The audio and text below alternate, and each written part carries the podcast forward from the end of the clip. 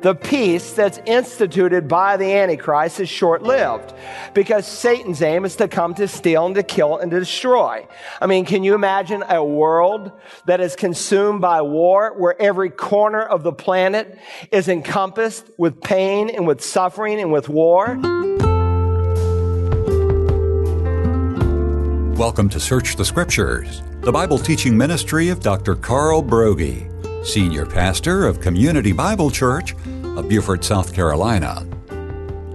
In the midst of a pandemic, and with racial tensions elevated, it is tempting to think that we may be in the tribulation period. Yet, what we are experiencing is merely birth pangs of that tribulation. Once the church is caught up, all hell will literally break loose on the earth and what we've been seeing recently will be a picnic compared to what is to come. As we continue our study of the Revelation, we pick up in a message entitled The Red Horse of Destruction, which is let loose when Jesus unseals the second seal of the seven seal scroll that was introduced in chapter 5. Today we're in Revelation 6, verses 3 and 4 but as we pick up, Pastor Broggi from 1 Thessalonians 5 addresses the destruction that will come suddenly and without warning. When the second seal is open and the horse, the man on the red horse, is loosed, things really get ugly. And by the way, remember, Antichrist comes first. He comes with a bow without any arrows. He comes as a man of peace. But the peace is short lived and things get ugly very, very fast. Here in 1 Thessalonians chapter 5, look if you will at verse 2. For you yourselves know full well that the day of the Lord will come just like a thief in the night. You remember the day of the Lord? That's an important phrase in the Bible. Whenever the word day in Hebrew or Greek is accompanied with a number next to it, it's referring to a literal, actual 24 hour day. No exceptions. So when you come into the Old Testament, for instance, there are over 465 times when the word yom, day, is accompanied with a number, and no one debates, oh, that's an actual 24 hour day. But when we come to the opening chapters of Genesis and you have a number with the Hebrew word day, day one, day two, day three, not to mention the further defining phrase evening and morning, Christians today say, well, that doesn't mean a 24 hour day. That must mean long periods of time. And they want the day of the Lord to fit with modern day science. And that's dangerous. God has the final word, not man. And so for nearly 1900 years, all born again Christians throughout church history said the world was made in six literal days. Why do we believe that? Not only because the Bible plainly says it, but God gave us divine commentary through Moses in Exodus 20. He said, in six days, God made the heavens and the earth, and on the seventh day he rested. Therefore, you are to work six literal days. And on the seventh day, you are to rest. So God makes an analogy. He describes through Moses that these are real days. But you see, the world wants you to think that we've been around for billions and billions of years and we got billions of billions of years to go. Why does the world want you to think that? Because if this thing has been going on forever, there's no real accountability. We're not going to meet the living God where we will have to give an account. God is not going to come back anytime soon. He's not going to intervene in human history because he hasn't intervened in billions of years. Not to mention some say he didn't even create the world. And then foolish Christians say God used the process of evolution to create the world, which goes against everything in scripture because you have death before the creation. Yeah, I mean, excuse me, you have death before sin enters into the world. God is very clear. Now, the term the day of the Lord, no number, is like the phrase in English, what we call the day of your youth. You weren't a youth for 24 hours. It was a period of time. And the day of the Lord is used in the Old Testament to describe a brilliantly beautiful time or an absolutely horrible time, depending which prophet you're reading. Because the day of the Lord in the Old Testament mimics a biblical day. I have an Orthodox friend who never calls me between Friday evening and Saturday evening. He lives in Jerusalem. Why? Because that's their Sabbath. And he can't call me on their Sabbath because you shouldn't use the phone on the Sabbath. And Jewish people, especially the Orthodox, have a lot of rules. If you go to Israel, you don't want to, on a Sabbath day, get stuck on a Sabbath elevator. I found myself on the 20th floor and it stopped. I got on the Sabbath elevator and every single floor it stopped. Why? Because they don't want you to push the button because to push the button is work. All right. So the day of the Lord, it starts in the evening and it goes to evening. The day of the Lord starts in darkness. It gets progressively dark in the tribulation, but then there is a bright spot when Jesus comes back and the S-O-N is compared to the S-U-N. And there's a thousand years, so to speak, of sunshine. And then we will see at the end of the millennium, it will get dark all over again. And so the day of the Lord refers to this long period of time, beginning with the rapture, going all the way through the millennial reign of Christ. For you yourselves know full well that the day of the Lord will come just like a thief in the night. While they are saying, look at verse three, while they are saying peace and safety, then destruction will come upon them suddenly, like labor pains upon a woman with child, and they will not escape. Just before this cataclysmic time begins that's described in Revelation 6, everyone is going to say, the world is wonderful. Peace and safety. Our man on the white horse, who is the Antichrist, has brought us this global government. And there are so many people who are pushing for a one world government today. He has solved all of our problems. When they are saying peace and safety, then suddenly destruction will come upon them like labor pains upon a woman with child, and they will not escape. Now, I believe the nations of the world, whether they know it or not, at least are preparing for this coming day, for this new world order. And for a few short moments, they will feel like they've achieved it. But then suddenly, it's emphatic in the original. When you want to emphasize something in Greek, you change the word order. So it's out of the normal order. It's put at the front of the sentence. Suddenly, in a split second, everything's going to change like a thief in the night. If someone breaks into your home tonight, I promise they will not write you a letter ahead of time letting you know they are going to come. Jesus is going to come back someday like a thief. And just like a thief that will take something, Jesus is going to come back and take something. Who's he going to take? Yeah, moi, us. Those of us that know him as Lord and suddenly millions of Christians will be gone across the planet. One minute, some Christian will be in a hospital bed suffering. The next moment, the sheets will be empty. One minute, a Christian will be piloting an airplane. The next moment, it's going down. One moment, a Christian is driving his car. The next moment, it's suddenly gone. One moment, a Christian is grieving at the graveside over a loved one. The next moment, the person in the casket comes out and those of us who are alive will be caught up together in the air. And in churches, maybe even some churches like this, people will come on a Sunday morning and instead of having hundreds and hundreds of people, you might come and there's 10 people. So where, where is everybody? Is this Sunday? What, who's on first? What's going on? Where is everybody? Where'd Nat go? Where did Jerry go? Where did Sally go? Where did Fred go? Where did the pastor go? You might come up to Pastor Ed and say, Pastor Ed, where, where's the pastor? Suddenly, like a thief in the night, millions will be gone. While they are saying peace and safety, then destruction will come upon them suddenly, not upon us, upon them. Suddenly. Why? Because as verse 9 will say later in this chapter, if you have it open and you should turn to the text when I ask you to, you'll get a lot more out of it. Because we're not destined for wrath, but for obtaining salvation. And this is the time frame called the wrath of the Lamb in 616. While they're saying peace and safety, then destruction will come upon them suddenly, like labor pains upon a woman with child, and they shall not escape.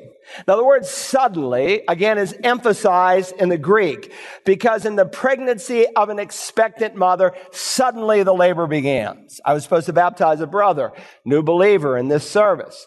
And uh, his wife's pregnant. And when we met recently, I said, Well, we'll schedule it for this Sunday. He said, I don't know if we'll be here. Well, suddenly this morning, she went into labor. And so we didn't baptize him today.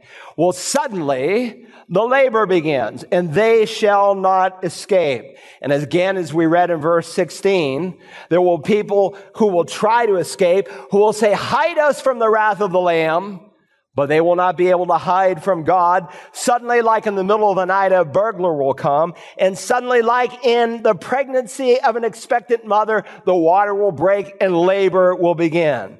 Now, both are sudden, but they are different similes. The burglar is unexpected, while once pregnancy is begun, labor is very much expected. So when you put the two metaphors together, the day of the Lord, which will commence with the rapture of the church, and will begin to unfold in its horror in Revelation 6 will come suddenly like a burglar in the night when God comes and takes his people. And then suddenly as the wrath unfolds, just like you cannot reverse labor, once it starts, it begins and it gets more and more and more intense. There will be no escape. All right? So, there's the red horse of destruction. First, he comes and the peace is broken. Secondly, the planet is brutalized. The planet is brutalized. The peace that's instituted by the Antichrist is short lived because Satan's aim is to come to steal and to kill and to destroy. I mean, can you imagine a world that is consumed by war where every corner of the planet is encompassed with pain and with suffering and with war?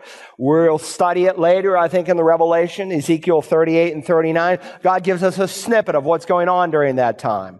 Many of the nations like Iran and other countries like Russia and some other Muslim countries are specifically named in the scripture that are going to come against Israel. And God highlights especially the, that particular war because of its ramifications on the people of Israel. But we read in verse 4, and another, a red horse went out and to him who sat on it, it was granted to take peace from the earth, and that men would slay one another, and a great sword was given to him.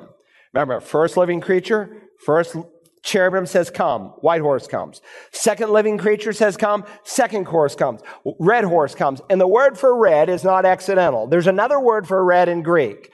This particular word for red is a word that's used of warning. It's used of bloodshed. He comes on a red horse, just like the red dragon, same word used there, is ferocious and brutal and vicious. This man comes on his fiery red horse with great brutality. And he comes, the Bible Bible says with a sword. And the word for sword was the word that was used by the Romans who could authoritatively execute people. But not just any sword. The Bible modifies this as having a great sword. Maybe it's some weapon of mass destruction. But the Bible is clear that what is going to happen in this time frame is not limited to Israel, but he is going to take peace from the whole world. It's granted to him to take peace from the earth that men would slay one another.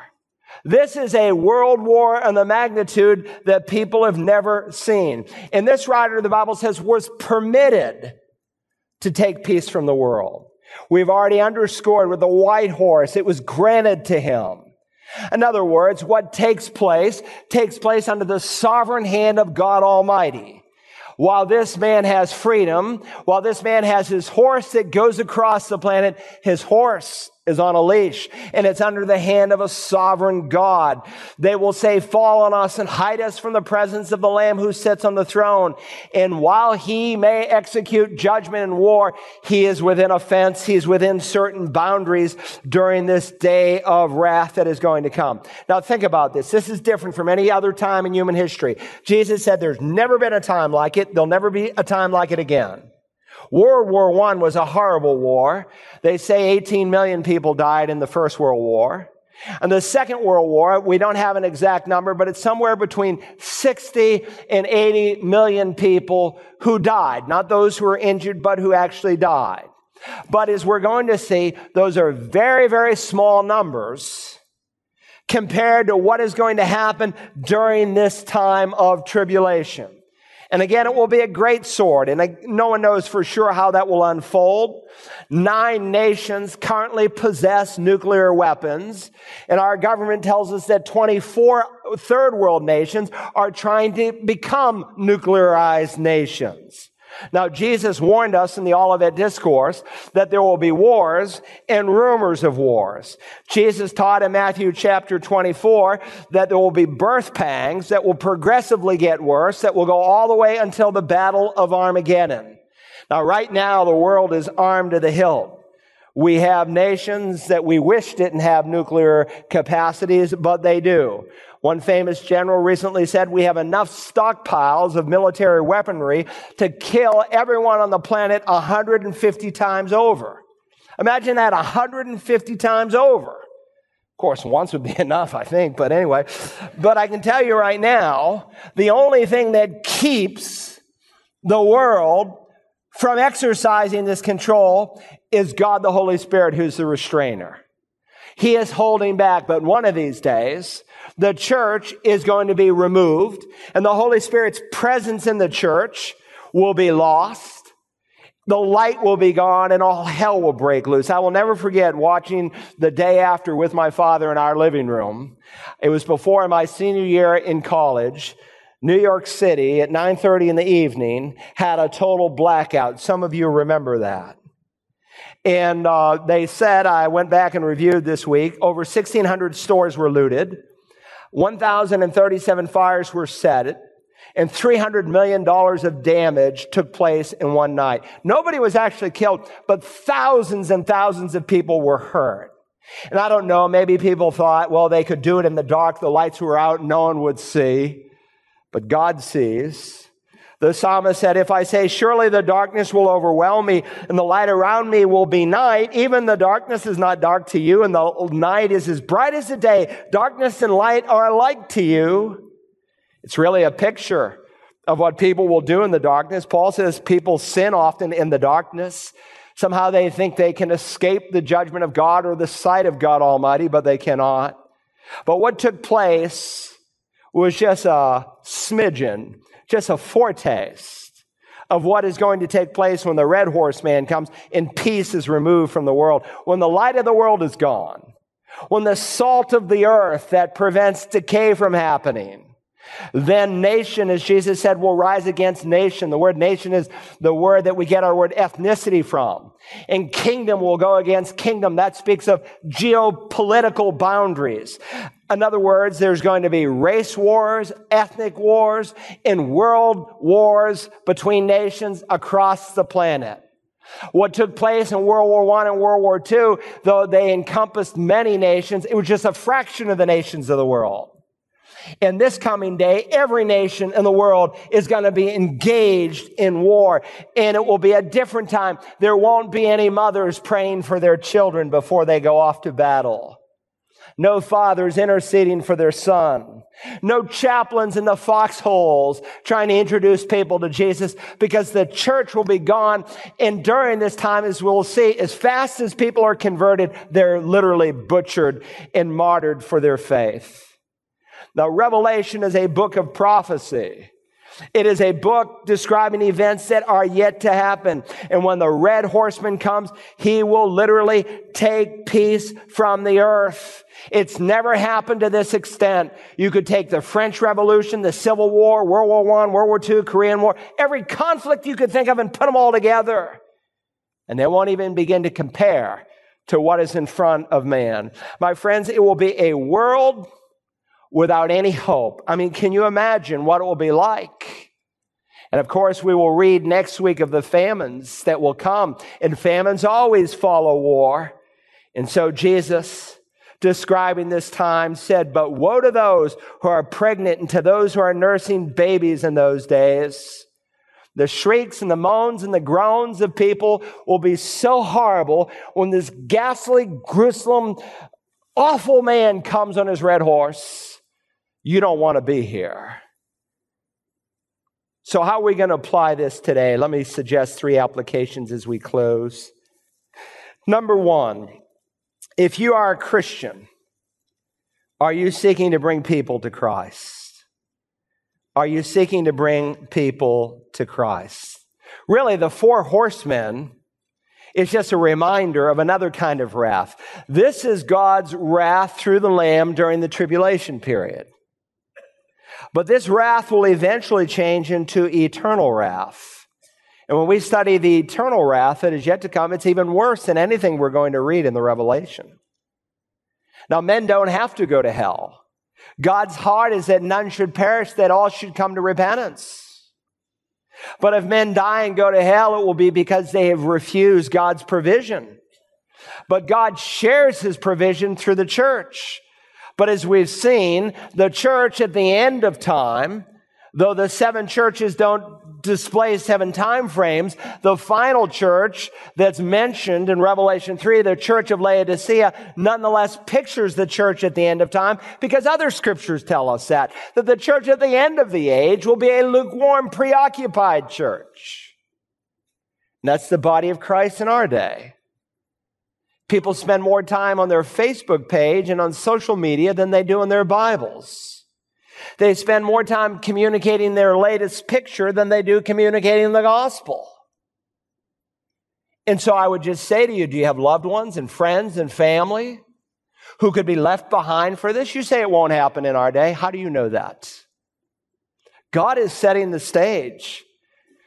He could have come in 125 AD or 200 AD. But the amazing thing is all of the prophecy that he is fulfilling in our day for the second coming that lets you know the rapture is that much closer. Do you care about those people? Of course you do, but is your heart captured by anything else such that you're really not fervently trying to reach out to them? Look, we've got some opportunities coming up in the next six weeks. We have Reformation Sunday, the last Sunday in in October, which that night we'll have the fall festival, and a week later we'll have Friend Day. Some of you on Friend Day used to try to bring a friend.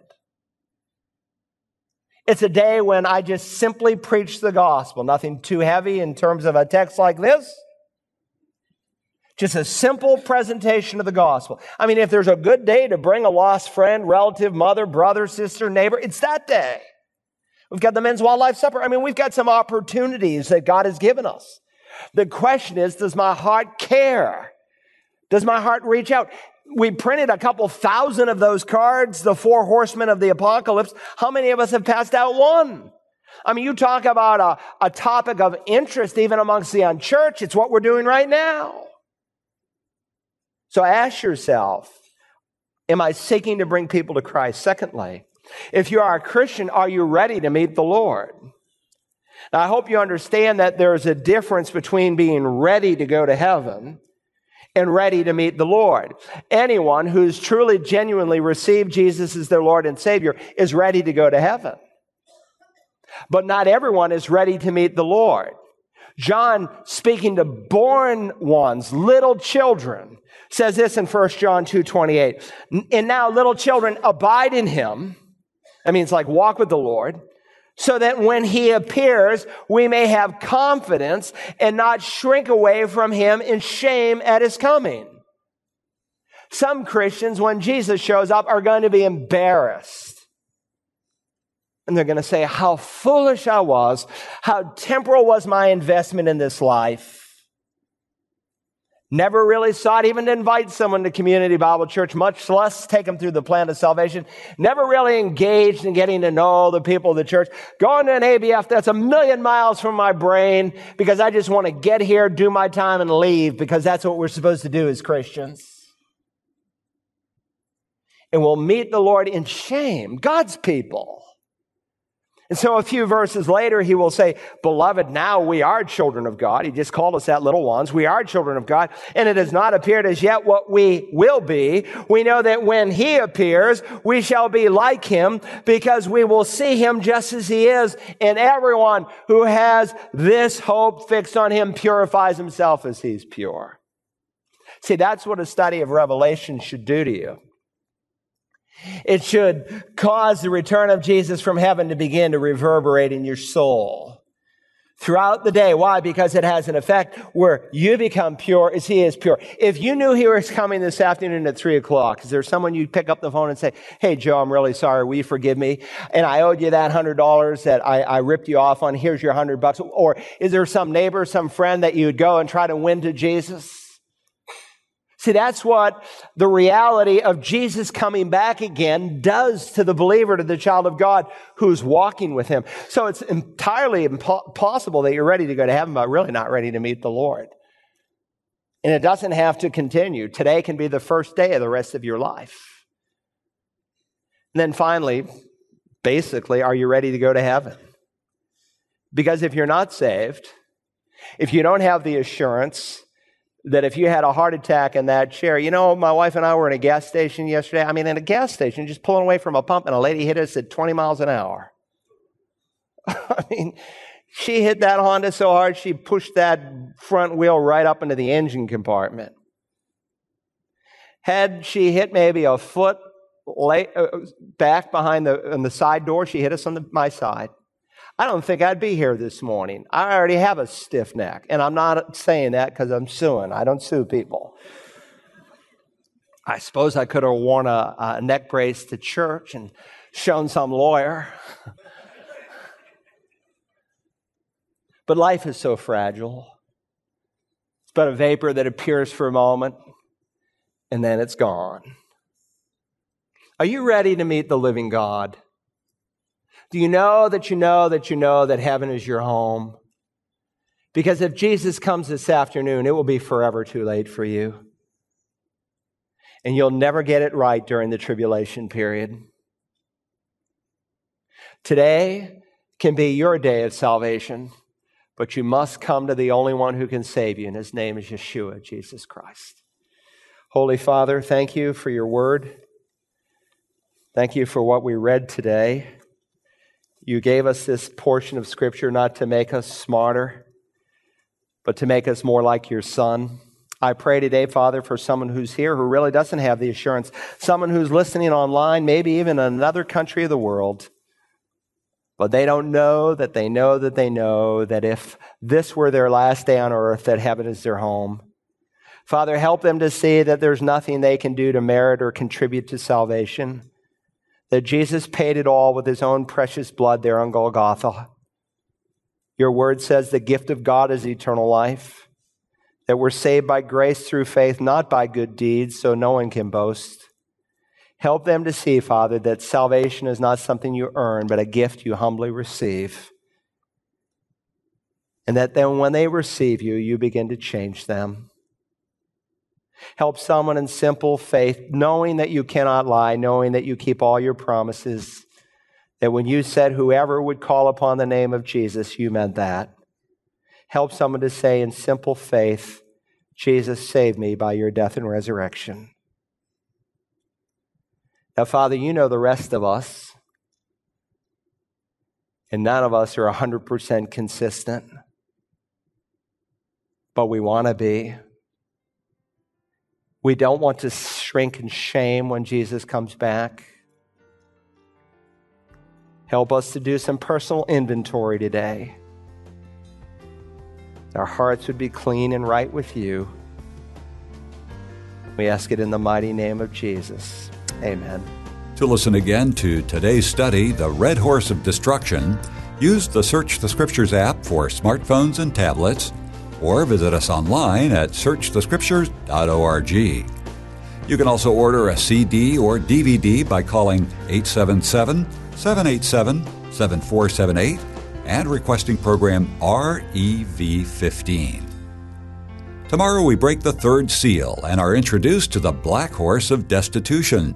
Join us then as we continue our study of the Revelation and search the Scriptures.